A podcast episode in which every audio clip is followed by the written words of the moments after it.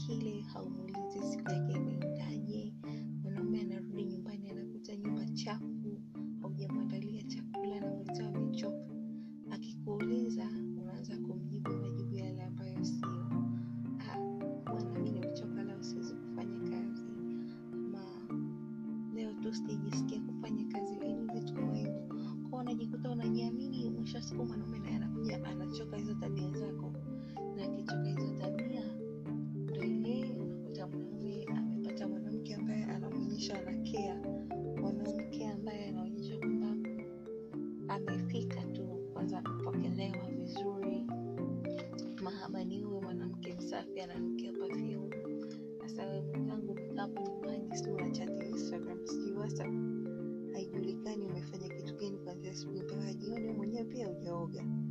unategemea nini? Mwanaume naye anachoka naye ana- anaanza baadaye mwanaume akichiti unaweza kusema mume wangu malaya anachiti sijui nini. Wakati wewe mwenyewe ndo umemsababishia achiti. Aina ya pili ya wanawake ni wale wanawake ambao hawajiamini. Sasa hawa ndo balaa. Mwanamke ana gumu mwanamke hatulii kila saa masaa ishirini na yeye ni anaongea tu mwanaume mpaka akitoka kazini anaona ah, kulikuwa niende nyumbani huyu mwanamke ataenda kunipigia tu bora nipigie baa nikanywe, nikirudi tu ni muda wa kulala napanda kitandani nalala hivyo hivyo hata sioge hata siongei naye yaani mwanamke akiona mwanamume wake ametoka tu anajua huyu mwanaume ameenda kwa wanawake zake kumbe mwanaume ameenda kutafuta riziki mwanaume amerudi nyumbani hata kumpokea hata kumwambia pole mume wangu umempokea na maneno. Sio kwenda kumpokea begi lake wala mizigo. Kwenda kumpokea na maneno mlangoni. Majirani wanasikia kila siku mwanamke una nguvu. Mwanamke unampigia mumeo makelele. Kwa nini mwanaume asichiti kwa tabia hiyo? Mwanamke unaongea kila saa utazanishia umeza memory card. Nini wanaume na wenyewe wanachokaga. Ila ukirudi mwanaume wako amerudi nyumbani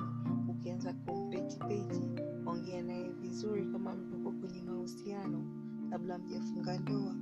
Ongea naye vizuri atakwambia kila kitu. Na ni ngumu sana mwanaume ambaye anajaribu sana kuchiti kwa sababu wewe kitu gani ambacho anakikosa hapo ndani ambacho anakitafuta nje? Of course kuna wale wanaume ambao watachiti tu nini? Lakini wanaume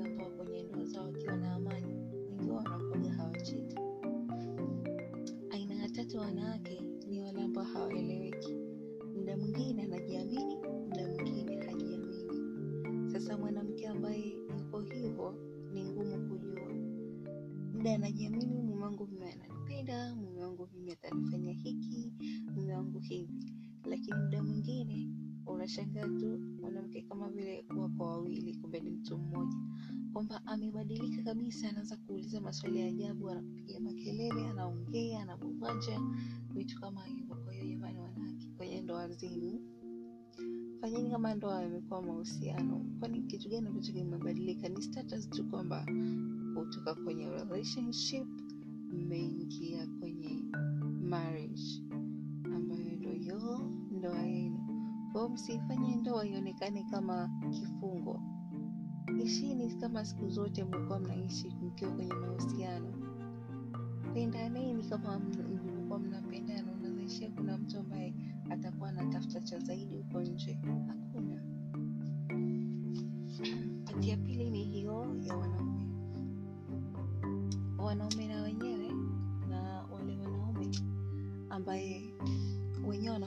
kuchiti kwanza hata hawajui hata sababu. Yani yeye ameamua tu kuchiti mwenye hajui hata sababu ya kuchiti ni nini. Maana kila kitu anakipata kwa mke wake. Mke wake atamfanyia kila kitu. Umerudi umeenda kupokelewa getini mabusi kama yote. Umeambiwa pole na kazi mume wangu. Nimekuandalia maji. Utakula kwanza ama utaoga? Ukae hapo urelax nikufanyie masaji mwanaume anafanyiwa kila kitu. Unaingia ndani nyumba inanukia ya fresha. Kitanda kimenyooshwa hakina hata mkunjo. Sio ni kitu gani ambacho unakuwa unakitafuta. Yani yeye mwenyewe hana sababu hajui kwa nini anachiti lakini anachiti hiyo ni aina ya kwanza ya wanaume. Kuna aina pili ya wanaume ni wale wanaume ambao anampenda mke wake lakini anaona kama vile kuna kitu mke wake hana. Yani hawa wanaume wanakuaga na matatizo kweli. Yani mwanaume umeoa kwa sababu umeona huyu ndio ananifaa si ndio? Huyu mwanaume mwanamke ndo mwanamke wa maisha yangu naweza nikaishi naye na tukaendana siku zote tukatengeneza familia.